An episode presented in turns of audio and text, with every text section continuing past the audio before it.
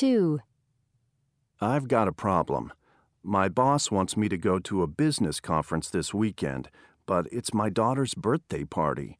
She's going to be five years old. All her school friends are coming to the party.